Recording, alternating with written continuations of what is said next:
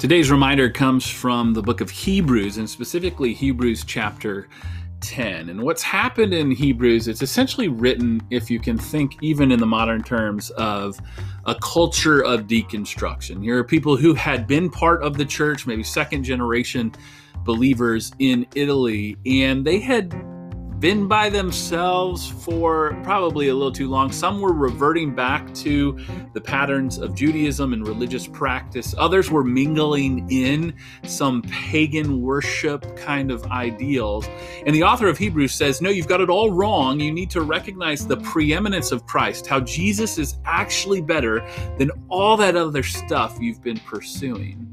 And then we get to this transition in Hebrews chapter 10 from the foundational beliefs and tenets of Christianity to then how you live that thing out. And in chapter 10, verses 19 through 25, it's this great piece of pursuing faith, hope, and love and doing those things in community. But it is that hope that we want to be reminded of today. And in verse 23 of chapter 10 of Hebrews, the writer says, Let us hold fast the confession of our hope without wavering, for he who has promised is faithful.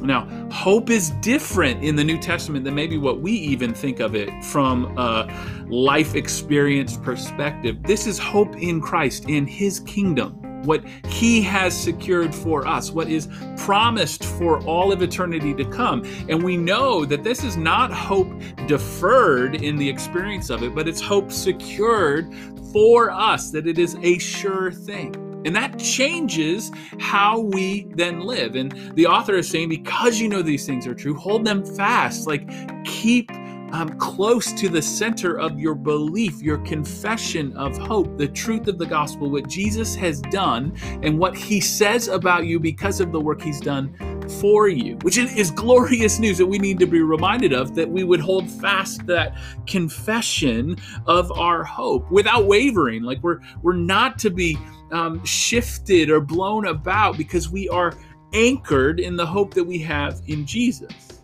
But the piece I want to remind you of today is when he says, For he who promised is faithful. Now, the, the great thing here for us as gospel believing um, followers of Jesus that is not based off of my ability to not waver. It's not based off of my ability to perfectly get the confession of my hope just right, but it is His ability to keep me, to uh, sustain me, to secure me for all of eternity. And He who promised is faithful.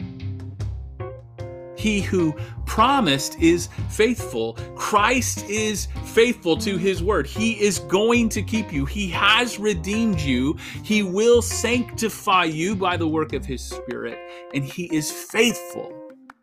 So, this is where our hope actually lies, not in our ability to cling to something, but in Christ's faithfulness, God's faithfulness to his own character and personality.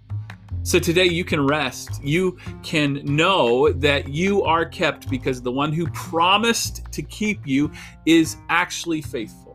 And then you can find other friends to uh, remind each other of the faithfulness of God and the ways in which He has kept His promise and His word to you, and look forward to eternity with Him. I'm Jono, and this is The Reminder.